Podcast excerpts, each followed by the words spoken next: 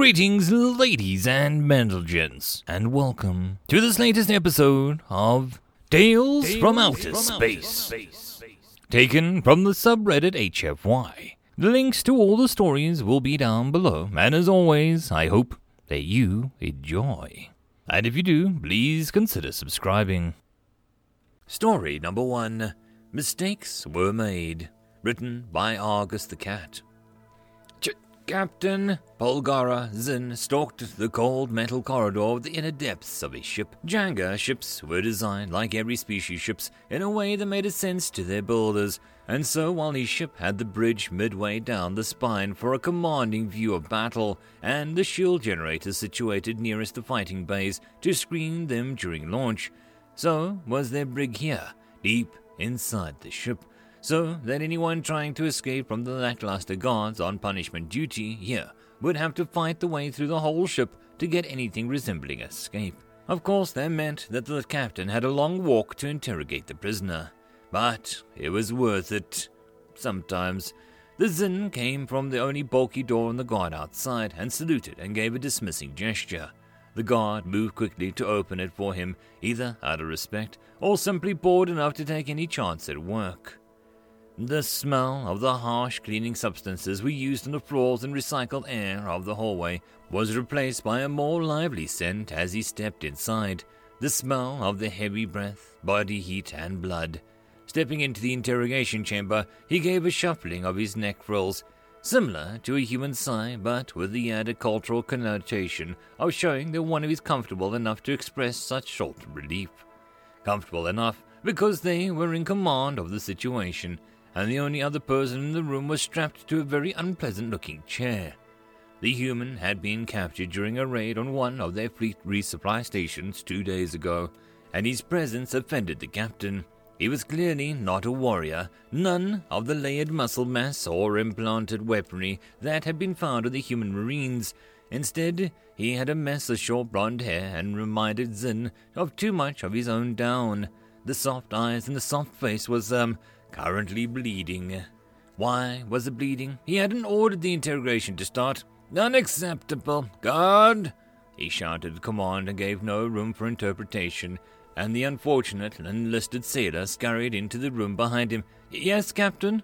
The underling asked, saluting, a look of minor fear in his eyes. Did you damage the prisoner before I got here? The question was direct. He learned in his years as a captain that being direct was the best way to get straight answers. Crewmen could find so many ways of giving a response that might offend the superior.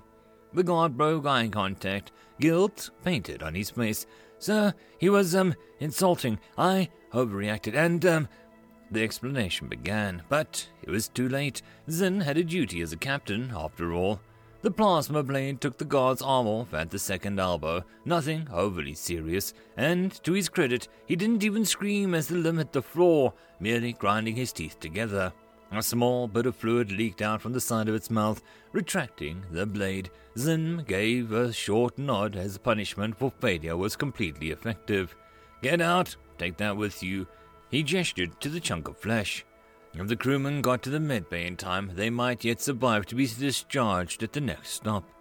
As the hatch closed behind the retreating back of the guard, Zin turned around to see the human with the mouth hanging open.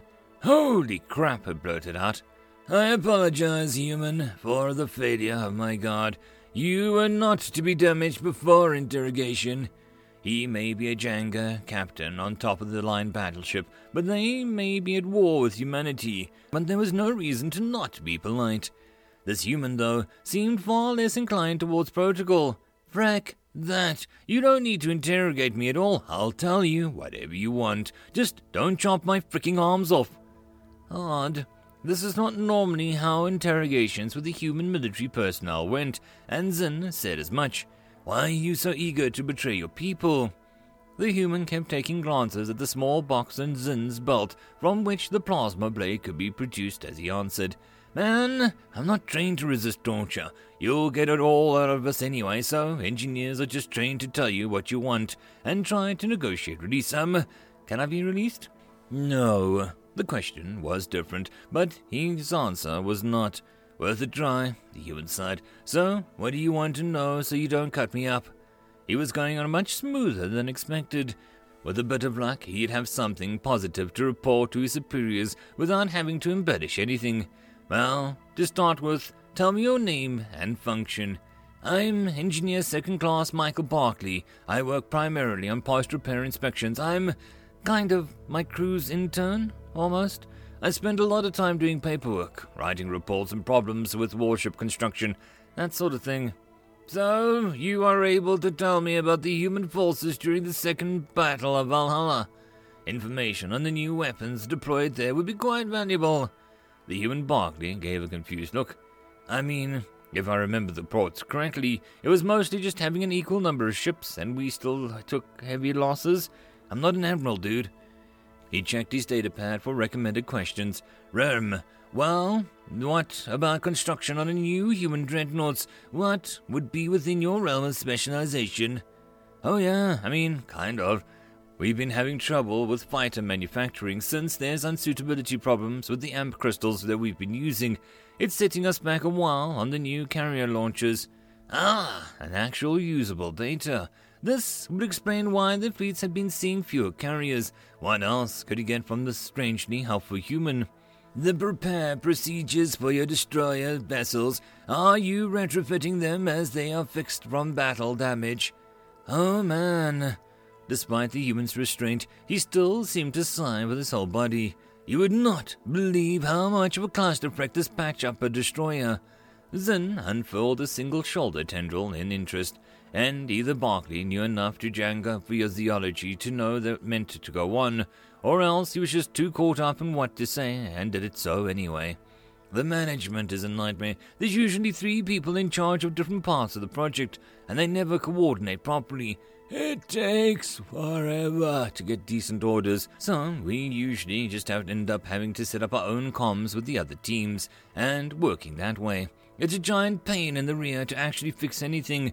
We're supposed to retrofit too, but the supply runs never arrive quite in time, so we work with what we have just to get the battle ready.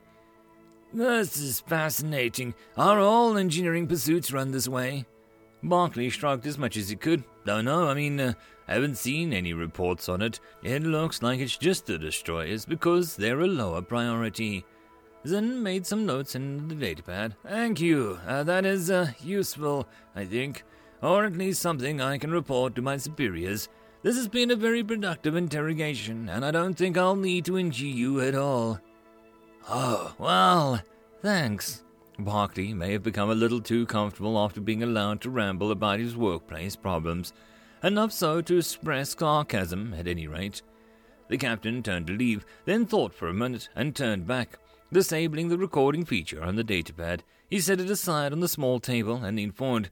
I have one final question. Just from me.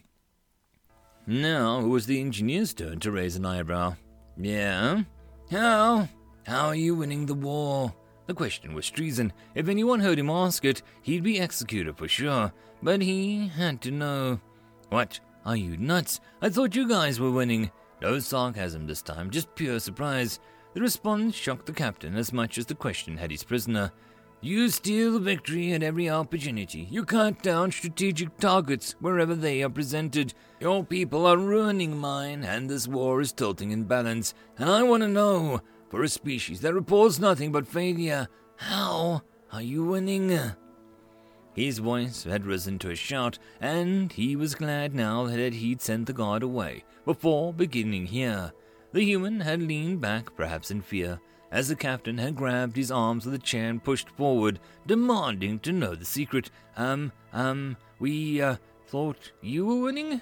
The panicked words spilled out of the man, and before he could ask anything else, he kept going, out of fear of retribution. I mean, uh, we have access to your datanet, and I'm sure you have some of ours, and yours doesn't have any propaganda or media or anything. It's all just victory reports and almost no loss mentions, and your maintenance guys keep everything in perfect order, and your tech seems to be 50 years ahead of ours, and it's just a little demoralizing. You know, we're just barely hanging on, and you're crashing us. The captain leaned back, looking down at somewhat pathetic engineer. He began to understand what had happened. What? he asked. Is your job, your specific day to day job? Well, Like I said, I mostly write reports and spot failure in battleship systems. Failures. Reports on failure. The human kept trying to cower away from the captain's form, even though the restraints would never allow it. Yeah, so? And you're alive. Can I please stay that way? Captain Zin gave a shuffling. He stepped back. Do you know, he said in an almost conversational tone, speaking to himself as much as to Barkley, that I am missing two fingers, memories of a minor failures from the early days in the service. He paced for a bit, muttering to himself as the captive silently watched with apprehension. Failures. Failures. They report failures. Raising his voice, he turned again to face the prisoner.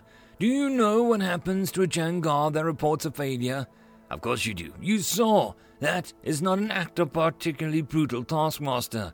That is common.